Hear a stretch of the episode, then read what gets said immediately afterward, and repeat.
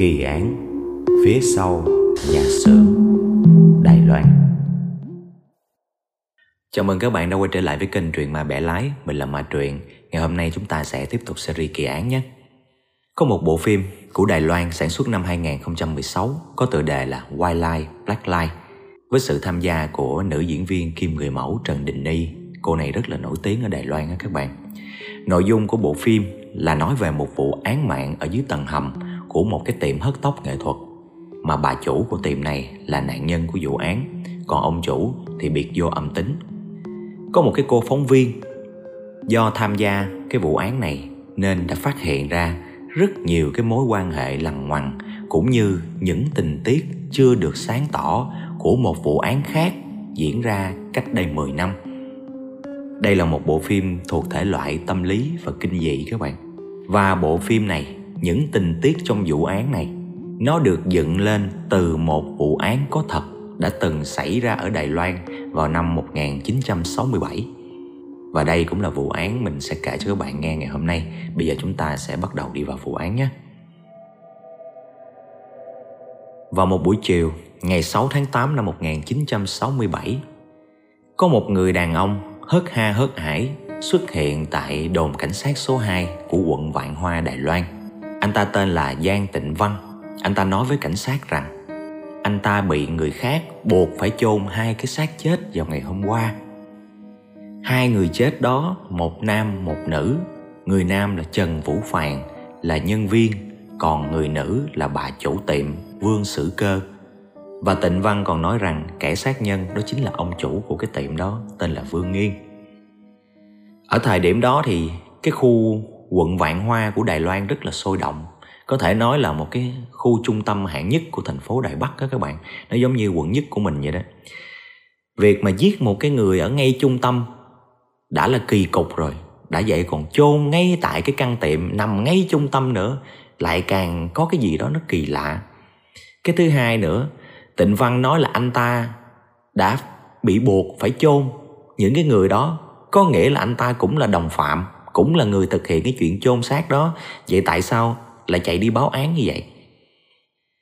Tuy nhiên thì nghi ngờ thì nghi ngờ, nhưng mà vẫn phải cử lực lượng đến để xem xét hiện trường như thế nào. Khi tổ công tác cùng tịnh văn đến cái hiện trường đó, thì đó là một cái căn nhà ba tầng các bạn. Tầng trệt ở phía ngoài là cái cửa hàng để bán những con mannequin nhựa và tóc giả. Quan cảnh thì không có cái gì mà bị xáo trộn hết nhưng theo chỉ dẫn của tịnh văn thì cảnh sát mới đi sâu vào bên trong. Phía đằng sau căn nhà nở hậu ra rất là lớn. Nó là một cái xưởng sản xuất manơ canh các bạn. Thì tất nhiên trong cái xưởng đó thì trên sàn nhà nó còn vương vãi những cái chi tiết như chân tay đồ của mấy con búp bê nhựa manơ canh chưa được có gắn vô hoàn chỉnh các bạn. Thì nhìn cái khung cảnh nó cũng hơi hơi ghê rợn một chút. Sau khi cảnh sát đã xác định cái góc của nhà xưởng chỗ mà tịnh văn nói là đã chôn hai người ở đó, thì cảnh sát bắt đầu tiến hành đào lên.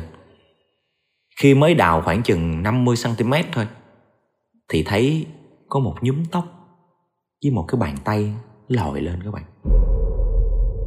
Lúc này cái người phụ trách cái tổ công tác đó là thôi, biết rồi rồi rồi rồi, chắc chắn là có xác chết rồi. Cho nên anh ta đã yêu cầu ngưng ngay cái việc đào, rồi gọi điện về sở bộ để yêu cầu bổ sung người và yêu cầu cử pháp y đến hiện trường liền. Khi mà các lực lượng đã tập trung đầy đủ ở đó thì họ bắt đầu tiếp tục cái công việc đào bới lên. Thì sau khi đào xuống sâu khoảng tầm khoảng 2 mét đó các bạn thì người ta đào lên được đúng là hai cái xác một nam và một nữ. Cái nạn nhân nữ được xác định chính là bà Vương Sử Cơ, vợ của Vương Nghiên, hai người là chủ của cái xưởng này. Trên người thì có vài vết thương và một vết thương chí mạng là nằm ở trên đầu. Còn cái thi thể nam được xác định là Trần Vũ Phàn, cũng là nhân viên làm việc tại cái cửa hàng, tại cái xưởng này luôn. Trên người anh ta thì có nhiều vết thương hơn, giống như là đã bị đánh đập trước khi chết và cũng một vết thương ở trên đầu là cái nguyên nhân tử vong luôn. Thời gian chết của hai người được xác định là khoảng 2 ngày trước. Vụ án này thì ban đầu người ta xác định nghi phạm chính là Vương Nghiên, chủ tiệm đã bỏ trốn sau khi giết chết vợ và nhân viên của mình do nghi ngờ hai người này có gian tình. Theo thông tin của cảnh sát ghi nhận thì nghi phạm Vương Nghiên là một người rất là ít nói, dễ nổi nóng, dễ nổi quạo. Ngoài ra thì cũng chả có đặc điểm gì đặc biệt. Em gái của nghi phạm cho biết rằng anh ta đã kết hôn với vợ được 13 năm và trong cái năm thứ sáu trong cái cuộc hôn nhân thì đã có một lần phát hiện vợ anh ta ngoại tình với một bác sĩ ở Đài Trung. Tuy nhiên thì cái hiềm khích đó, tuy nó lớn nhưng nó cũng đã được giải quyết và hai người từ Đài Trung đã chuyển về đây để mở tiệm và tiếp tục cái cuộc hôn nhân của mình. Và cho đến ngày hôm nay thì lại xảy ra án mạng là một cái chuyện mà gia đình không thể nào ngờ tới được. Qua nhiều cái nguồn tin khác thì cơ quan điều tra biết rằng bản thân của nghi phạm Vương Nghiên ở cái thời điểm đó cũng đang có một cái mối quan hệ ngoài luồng với một người phụ nữ khác tên là Lưu Vân và hiện tại Lưu Vân cũng đang mất tích, thì khả năng cao là hai người này đã bỏ trốn cùng nhau.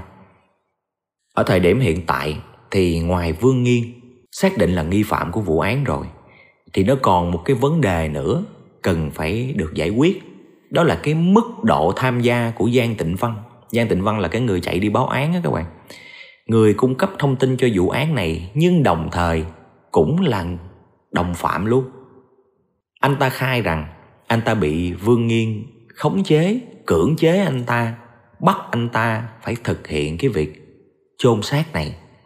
Theo anh ta nói là Vương Nghiên đã gọi anh ta đến và nói với anh ta rằng đã lỡ tay giết chết hai người này rồi do hai người này có gian tình với nhau. Hai thi thể đang để dưới gầm giường.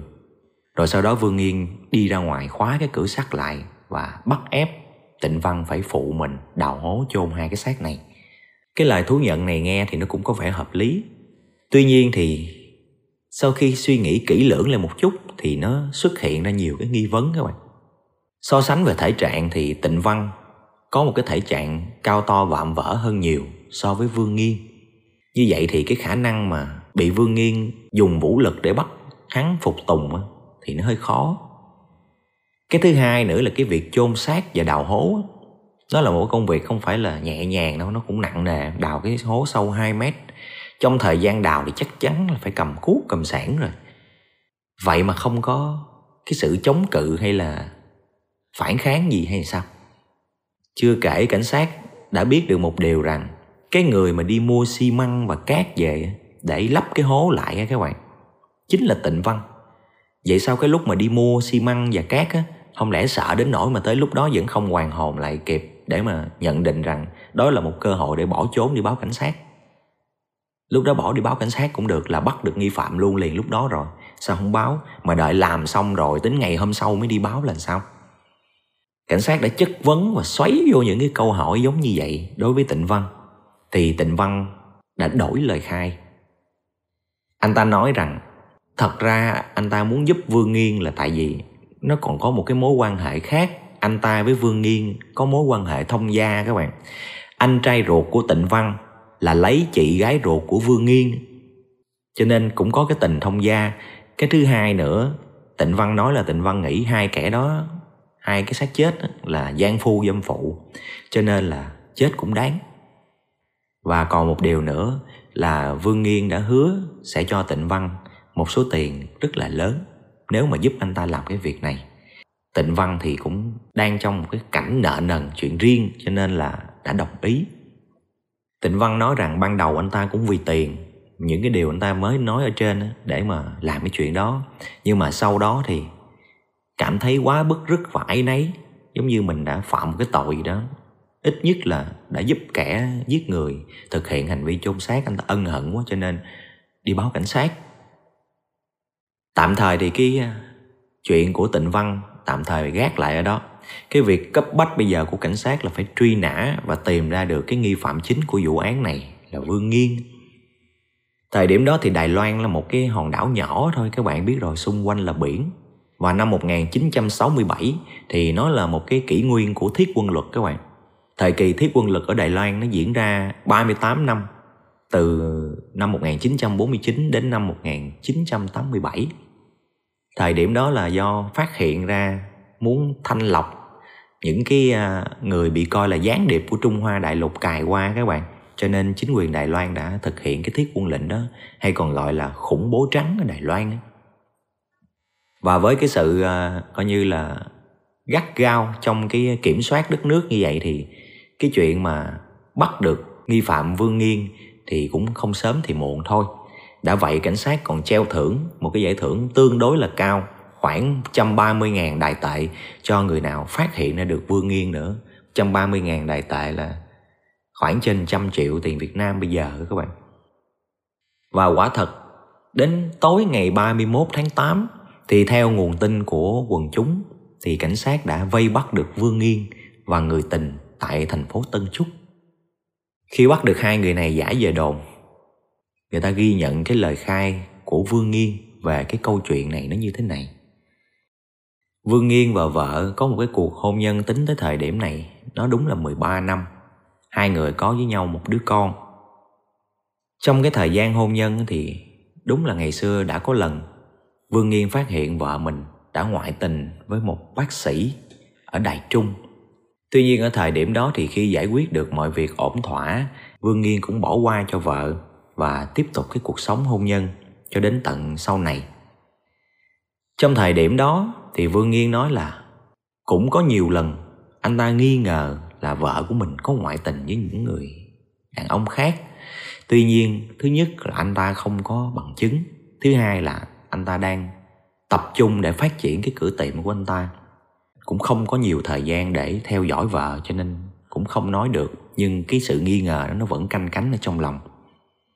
Thời gian gần đây thì anh ta biết vợ anh ta cũng lại tiếp tục đang ngoại tình nữa. Trong thời gian đó anh ta quá chán nản và vô tình gặp lại người yêu cũ. Đó là mối tình đầu cũng là thanh mai trúc mã của anh ta hồi nhỏ là lưu vân lưu vân cũng có một cuộc sống gia đình không có hạnh phúc với người chồng hiện tại cho nên cũng đang trong một cái tâm trạng rất là chán nản cái cuộc sống gia đình. Rồi giống như tình cũ không rủ cũng tới, cho nên hai người này mới cặp với nhau. Cái ngày mà xảy ra cái vụ án là vương nghiên và vợ cãi nhau rất là to ở trong cái cửa tiệm. Anh ta buộc tội cô ta là ngoại tình. Và còn nói rằng có người biết được cô ta là ngoại tình với ai luôn. Thế là anh ta mới yêu cầu tịnh văn gọi cho trần vũ phàn đến cái tiệm này khi Trần Vũ Phàn đến thì Vương Nghiên nói Trần Vũ Phàn nói thiệt ra đi. Bà chủ có ngoại tình với ai hay không? Thì một cái bước ngoặt nữa nó lại xảy ra Nó sẽ khác với những cái tình tiết ban đầu mà Tịnh Văn khai ở cái chỗ là Lúc đó Trần Vũ Phàn lại nói rằng đã thấy bà chủ là vợ của Vương Nghiên ấy, ngoại tình với một người mà người đó chính là anh trai của Tịnh Văn tức là anh rể của Vương Nghiên đó các bạn. Tại anh trai của Tịnh Văn là chồng của chị gái của của Vương Nghiên mà. Nó nó nó hơi khúc này nó hơi bùng binh nó lộn xộn một chút xíu. Thì tất nhiên là Tịnh Văn đâu có chịu. Nghĩ là anh mình bị vu oan. Mà cái kẻ gian phu dâm phụ chính là cái, cái bà chủ với lại à, Vũ Phàn mà bây giờ đổi thừa qua anh của hắn cho nên đã nộ khí xung thiên và đánh đập Trần Vũ Phàn ngay tại trong cái tiệm đó. Nhưng Trần Vũ Phàn thì cứ một mực nói với Vương Nghiên rằng cái lời anh ta khai là đúng. Lúc này thì Vương Yên lại tiếp tục quay qua chất vấn vợ của mình và hai người đã xảy ra cự cãi rất là lớn. Vợ của Vương Yên nói rằng anh ta cũng đâu phải trong sạch gì. Cô ta biết là anh ta cũng đang có quan hệ ngoài luồng với lại Lưu Vân. Và nếu cần thì cô ta sẽ tung hê lên cho hả, tất cả mọi người cùng biết cái chuyện này để cho tất cả các bạn làm ăn của anh đều biết anh là con người như thế nào. Thì trong cái quá trình cãi lộn đó thì Vương Yên đã ra tay đánh vợ của mình vô tình sao anh ta vớ được một cái cây cây sắt, giống như cây sắt để chống cửa ở trong cái cửa tiệm đó các bạn. Và đã dùng cái cây đó đập mạnh vào đầu của vương sử cơ và làm cô ta gục tại chỗ. Cái lúc mà trần vũ phàn nhìn thấy vương sử cơ gục dưới nền đất, máu chảy ra như vậy, đang trong cái cảnh hoảng loạn vậy thì anh ta cũng bị hoảng sợ và định đứng dậy bỏ chạy các bạn. Nhưng mà theo lời của vương nghiên khai là lúc mà trần vũ phàn định bỏ chạy ra thì giống như tịnh văn đang nãy giờ đang rất là tức giận lại vớ một cái cây khác và đập thẳng từ phía sau. Khi mà trần vũ phàn té xuống đất thì tịnh văn lại tiếp tục đập thêm nhiều cây nữa vào đầu của trần vũ phàn và làm cho trần vũ phàn bị chết. Sau đó thì cả hai người mới bàn với nhau cái chuyện là mới đầu định là chặt xác ra đem bỏ, nhưng mà cảm thấy nó không ổn và đằng sau xưởng thì cái khoảng đất nó cũng rộng, cho nên hai người cũng bàn cái chuyện là đào và chôn xuống dưới. Có nghĩa là vương nghiên đã thừa nhận cái chuyện đúng là mình giết vợ nhưng không thừa nhận cái chuyện mình giết trần vũ phàn cái cậu nhân viên ấy, mà lại nói rằng chính tịnh văn mới là người giết chết trần vũ phàn nó khác cái phần đó so với lời khai ban đầu của tịnh văn. Cái vụ án này nó được đưa ra xét xử vào ngày 18 tháng 10 đã rất là đông người đến tham dự, tại vì nó gần như là một cái vụ án chấn động ở Đài Loan. Mà cái gia đình của Vương Nghiên cũng là một cái tiệm lớn ở cái khu vực quận Vạn Hoa đó nữa, cho nên lại càng nhiều người hiếu kỳ, người ta muốn đến người ta xem. Nhưng tại phiên tòa này, Vương Nghiên lại có chút thay đổi lời khai, là anh ta chỉ nhận mình là ngộ sát thôi, là trong cái lúc nóng giận đó đã vô tình chụp được cái cây sắt và đánh chết vợ, chứ ban đầu là không có ý định đó tuy nhiên, những cái điều anh ta nói trên tòa đều bị tòa bác bỏ hết. Và cuối cùng là tuyên án anh ta phạm tội giết người và tuyên án tử hình. Còn trường hợp của tịnh văn thì mới bắt đầu nhức đầu. Ban đầu thì cao lắm anh ta sẽ bị cái tội là xử lý thi thể bất hợp pháp. Nhưng mà đã có công đi tố giác tội phạm, thì có thể bù qua bù lại, anh ta vẫn sẽ bị nhận một cái mức án nào đó, nhưng mà nó sẽ không có quá cao. Tuy nhiên bây giờ nằm ở cái ranh giới là anh ta có phải là kẻ giết người hay không, nó lại là một cái câu chuyện khác nữa. Do vương sử cơ đã chết và người anh của tịnh văn thì phủ nhận hoàn toàn cái mối quan hệ đó. Cái chuyện đó thì thật sự cũng lúc sau này cũng không thể biết được là nó có cái chuyện ngoại tình đó hay không. Ở thời điểm đó, năm 1967 thì thật sự ra cái vấn đề mà kỹ năng phân tích hiện trường cũng như những cái thiết bị khoa học hiện đại như ngày nay nó đâu có để mà có thể phân tích được trên cái thi thể của nạn nhân cũng như là những cái gì diễn ra ở hiện trường để mà người ta có thể phân tích được là ai làm cái gì, ai làm cái gì trên cái cơ thể đó luôn á. Nhưng mà thời điểm đó thì không có, mọi thứ đều dựa vào thẩm vấn và phán đoán hết. Cho nên tịnh văn đã bị xử đi xử lại rất là nhiều lần có lần thì tòa cho rằng anh ta đã vô tội, không phạm tội giết người.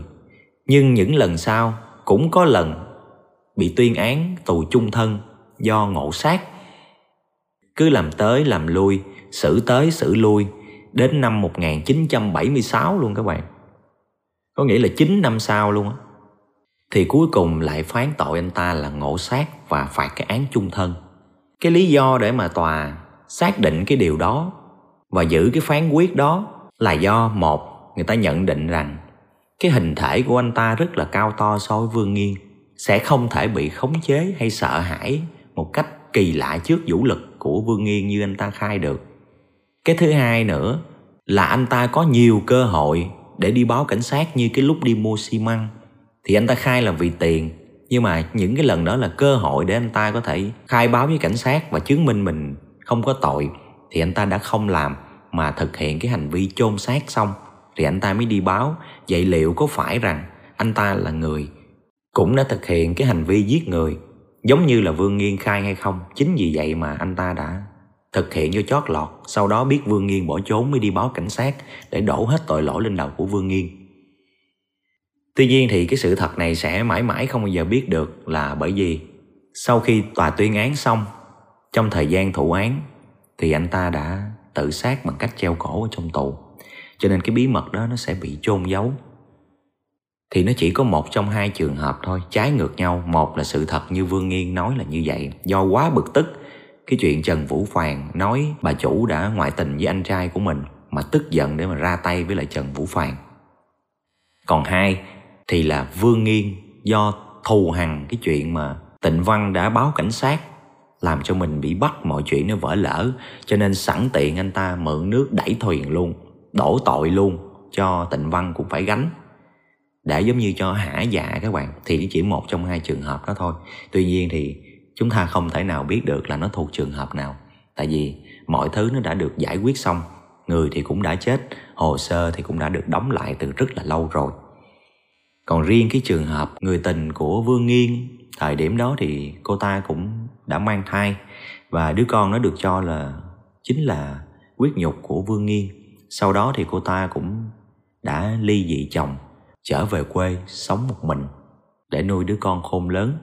Nói chung trong cái à, vụ việc này thì dường như ai cũng có cái lỗi ở trong đó hết.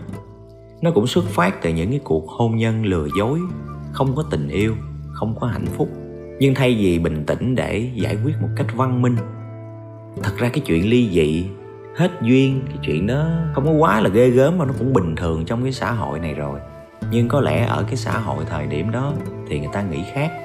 Chứ nếu giải quyết với nhau được một cách văn minh à, không còn yêu thương nhau nữa thì trách nhiệm là đứa con chung. Rồi ai đi tìm hạnh phúc của người nấy thì có phải đã không có những sự việc đáng tiếc không? Còn cái này người thì nói người kia ăn chả người thì nói người nọ ăn nem rồi khích bác trà đạp nhau dẫn tới sự quyết định của những cái việc làm không còn gì tệ hại hơn nữa. Đúng là cuộc đời nó có những cái chuyện mà nó sẽ không có như mong muốn. Nhưng mà tuy nhiên chúng ta là người đưa ra cái phương án lựa chọn và hướng giải quyết mà. Nếu chúng ta tỉnh táo hơn, lựa chọn được cái phương pháp hợp lý, không phải những cái quyết định trong lúc nóng giận, thì có lẽ mọi chuyện nó sẽ tốt đẹp hơn, đúng không các bạn? Ok, vụ án ngày hôm nay đến đây thôi. Chúng ta sẽ gặp lại nhau ở những vụ án tiếp theo các bạn nhớ comment cho mình biết cảm nghĩ của các bạn về vụ án này nhé. Và bây giờ thì xin chào tạm biệt và xin hẹn gặp lại.